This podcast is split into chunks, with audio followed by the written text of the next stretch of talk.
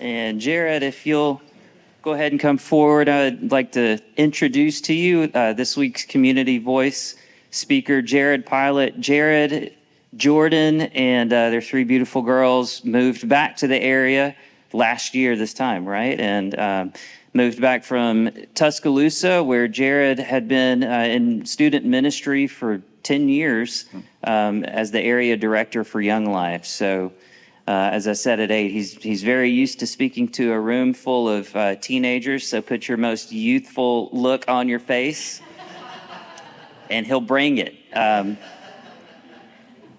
Jerod and Jordan uh, have a gift of hospitality. They also have a very big heart for not just their own family, but for helping other families to live in the way of Jesus. And so I, I am so encouraged by my friendship with Jerod. I think that you'll find uh, as you leave here today that you are encouraged as well. Jerod, thank you for being here. Thank you. Thanks. All right. Well, good morning, church. I have a deep sense of gratitude uh, being here with you today. A sense of gratitude for kind of where the Lord and how the Lord has brought me to this place. But I will say, too, it's a sense of gratitude mixed with a touch of nervousness. So claim it, step over it, and let me pray for us. Pray with me. Lord, I ask you to be with us in this place and time. Be with me and those in this church that we may be encouraged together. Lord, be with me as I share my heart with the church today. Amen. Uh, this morning, I want to do a few things. I want to share and lift Jesus up. I want to share a little bit of my story. Um, I want to um, dive into scripture together, and I want to encourage us as a church together. This morning, I want to talk to you about the parable of the sower in Matthew 13 that we just heard Dan read. Uh, but before I do that, I want to introduce myself in a little bit more depth for the benefit of those that may not know me as well. I grew up in this community, and uh, when I think about my spiritual upbringing, I think about just an amazing, I was so blessed to have not only my family, who many of them are here today, but uh, also just these great men and women around me um, who kind of drew me into a deeper walk with Christ, into this good soil. Um, and I am just really, really grateful for that. Uh, two of those people were my young life leaders, uh, Frank Brown and Mark Wilson, who both have a long history here at Church of the Apostles, um, which is just really fun. And I remember going to some of those young life clubs in high school at Robert and Ruth Sewell's house, uh, right through the woods there, uh, which is, again, just a fun connection as we've come back. And so um, I went to college where I met my bride, Jordan, and we married shortly thereafter college. And uh, in that, we embarked on a journey of uh, full time ministry where I was on Young Life staff for 13 years, spent the last 10 years, decade in Tuscaloosa, as Gabe said, and loved our time there. Um, we had three wonderful kids there, and I'm blessed to be the father of Grace, Sadie, and Susanna. Um, a year ago, my family did a big thing.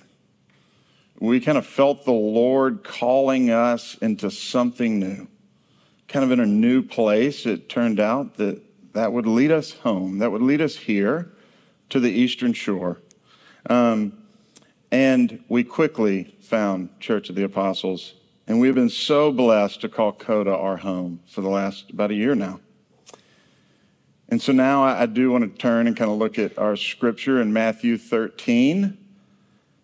Jesus shares a parable about four different kinds of soil. He relates these soils to our effectiveness in hearing and living into the way of Jesus.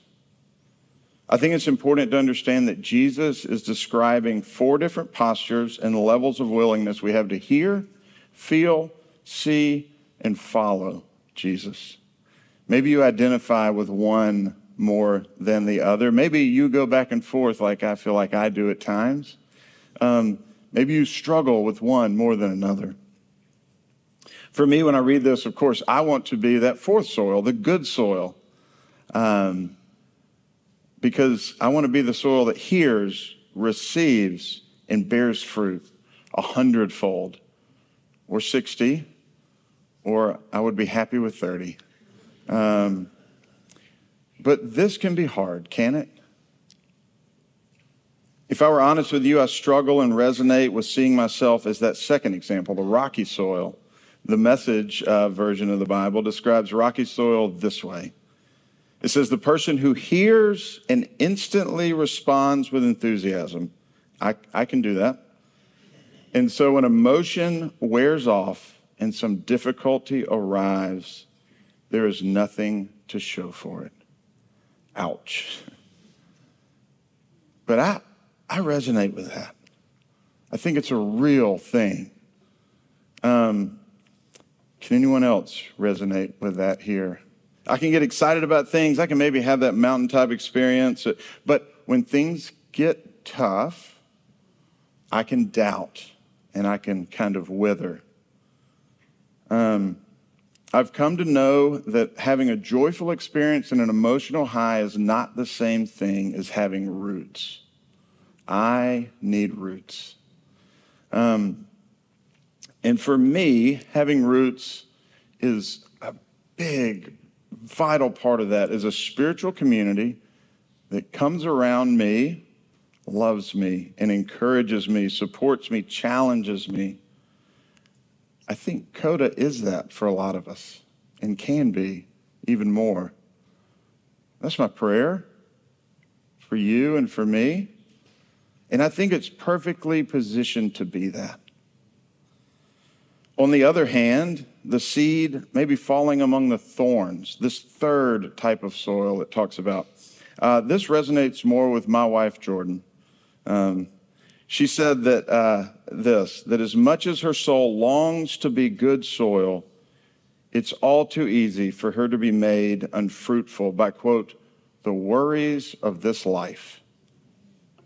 She knows she is sacrificing good soil when she lets, lets her to do list and her worldly goals come before her time with Jesus. But now I want to move to that fourth type of soil, that good soil that it talks about. That's where I want to focus. Uh, to reread verse 23, just for uh, us here, is it says, As for what is sown on good soil, this is the one who hears the word and understands it. He indeed bears fruit and yields in one case a hundredfold, in another 60, and in another 30. When our hearts and lives are living in this good soil, this is the place where Jesus takes root, and when he does, we do not waver. Although we're never promised that that would be easy. Um, in fact, the easy way out here is to do nothing. It takes really no effort to follow the ways of the world. Be idle, take life as it comes, and you'll find it, or it'll find you, um, but it takes real effort, intentionality, and community around us to live in a different way, the way of Jesus and the way life was intended to be. So, how do we do this? I am by no means a subject expert. I don't have uh, uh, uh the, the perfect path for you or whatever, but what I do have is my own life and I do have my own experiences. And so, if it's okay, I'd love to share some things that, especially in the last probably five years or so, for me and for my family, have been really um, life giving, drawing us into this deeper walk with Christ. So, this is what helps me become that good soil. Number one, slowing down. If I had to tell you one thing I did to grow my relationship with Jesus the last five years, it would be this I have been on a journey of slowing down. Uh, Dallas Willard, who's this great philosopher and teacher, um, had this great quote many years ago when he told someone, somebody asked him this question, kind of asked him, this question. They said, What do I need to do to become the me I want to be? That's what we want. What do we need to do to become the me I want to be? Uh, Dallas took a moment of pause and he said this Ruthlessly eliminate hurry in your life. Took another pause and he said, There's nothing else. Hurry is the great enemy of the spiritual life in our day. Uh, now, this has become uh, the title of a book uh, by a pastor who's been really kind of deeply influential to Jordan and I these last several years, uh, named John Mark Comer. He wrote this book called The Ruthless Elimination of Hurry. Some of y'all may have read it. If not, I would encourage you to go get the book. He does a masterful job of tackling a subject that is really vital in our world today. The second for, uh, for me, for us, my family, is Sabbath. A few years ago, we, we kind of really decided to get serious about this, to take uh, a 24 hour period where we unplug and rest.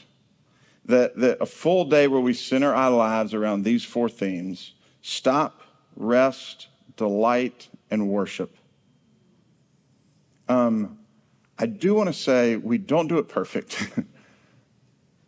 we go and we travel and we and it's hard. But man, when we do, it is so life-giving. Uh, next scripture. Read it. Spend time in it. I'm not going to sit here and suggest a certain devotional or a way to engage scripture. Uh, there's a lot of great folks that can kind of help you in that.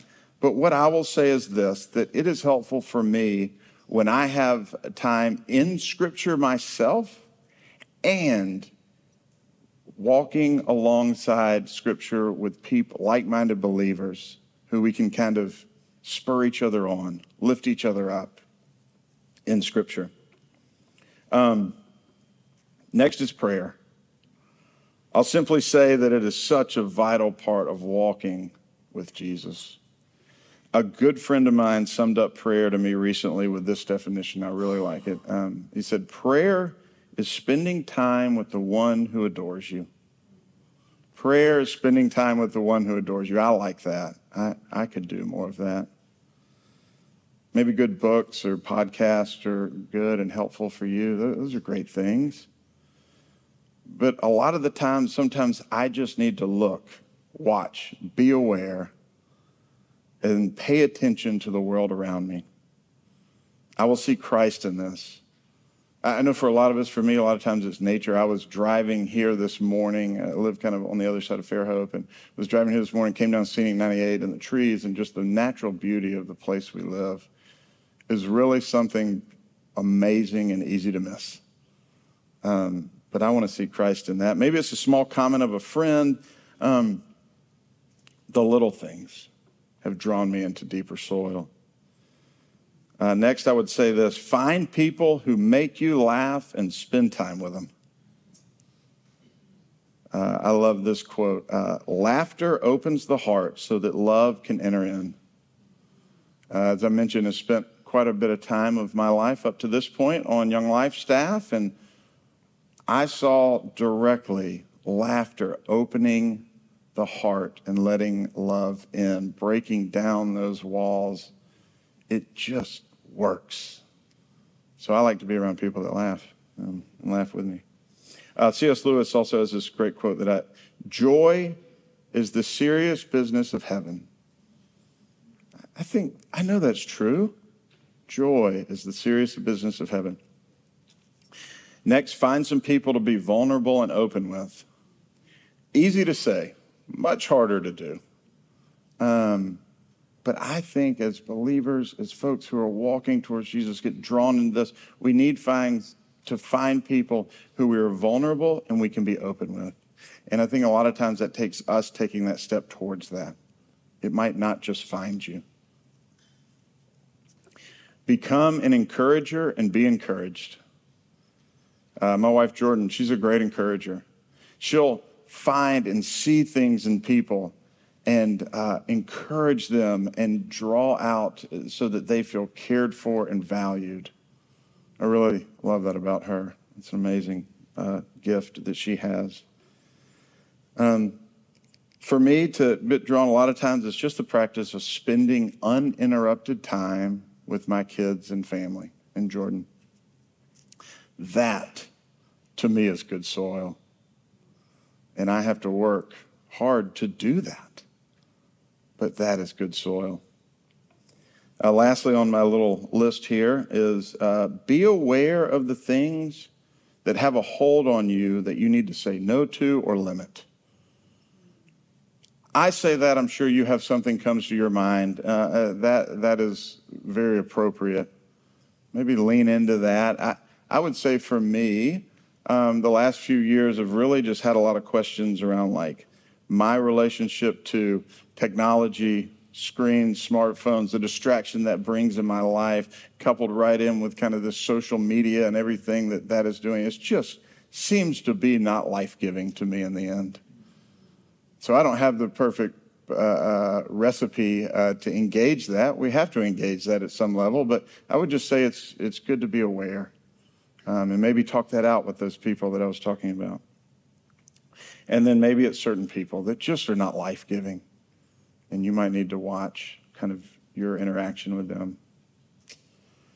And so now uh, maybe transition over to less personal me to like how do we live this out as a church together? um, ways that we can be a place that draws people into this good soil. I think we love one another well. May we be a church that is genuinely for one another. Let Coda be a place to process, a safe and life giving place for people to bring their true selves, who they are, where they are, what they're going to, going through, and process their life. Those places are very few and far between. May we be that for each other. May we hold each other in joy and in sorrow. Um, I think about the, the grief gatherings that Father Mark holds. I'm so grateful that our church offers this for people. It's a really rare gift that we have. Um, may we be a place for people to belong. This is a big one for us, for the pilot family. Um, a year ago, we, we left Tuscaloosa and we, we moved uh, back to the eastern, moved to the Eastern Shore. The rest of my family moved for the first time to the Eastern Shore. And uh, we kind of changed everything, right? And, and when we showed up, we visited church, uh, Coda, for the first time and came in, and we just were welcomed, and it was warm. And Jordan and I just had this sense of peace and welcoming. Uh, my kids went to Godly Play and, and, and, and kind of did that. And then after church, we, we get in the car and we're leaving. And I said, what, what do y'all think? And they said, We loved it can we go to church there? And here we are. And uh, I, um, I, I, hope that uh, we can keep that spirit and grow that as a church.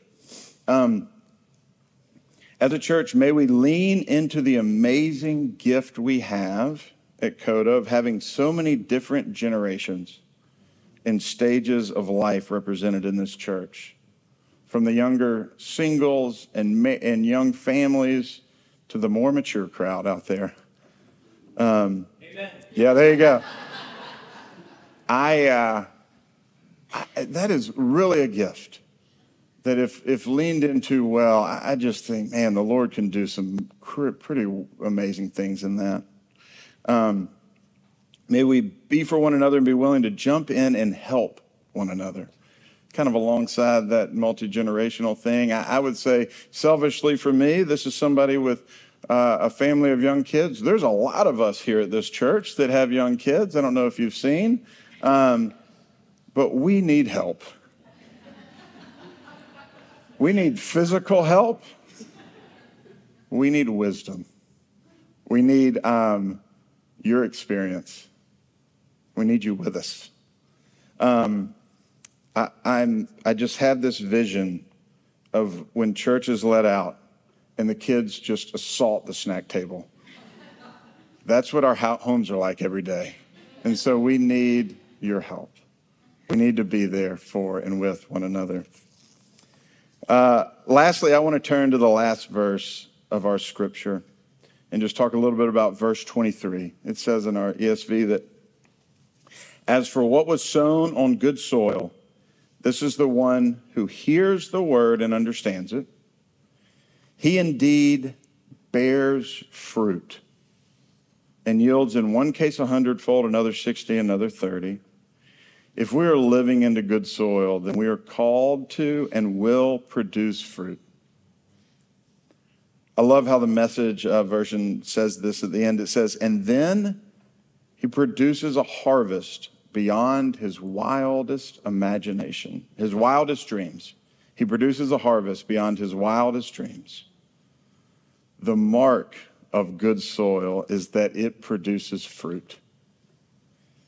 We're called to follow Jesus and we're called to do this together. And together we can and will bear fruit beyond our wildest dreams. This good soil helps us live in uh, to what John 10 10 calls life, life abundant. If we're people who are following Jesus and bearing fruit, I think we'll be marked by the fruits of the Spirit. These are things to notice in ourselves and in others and call out and encourage.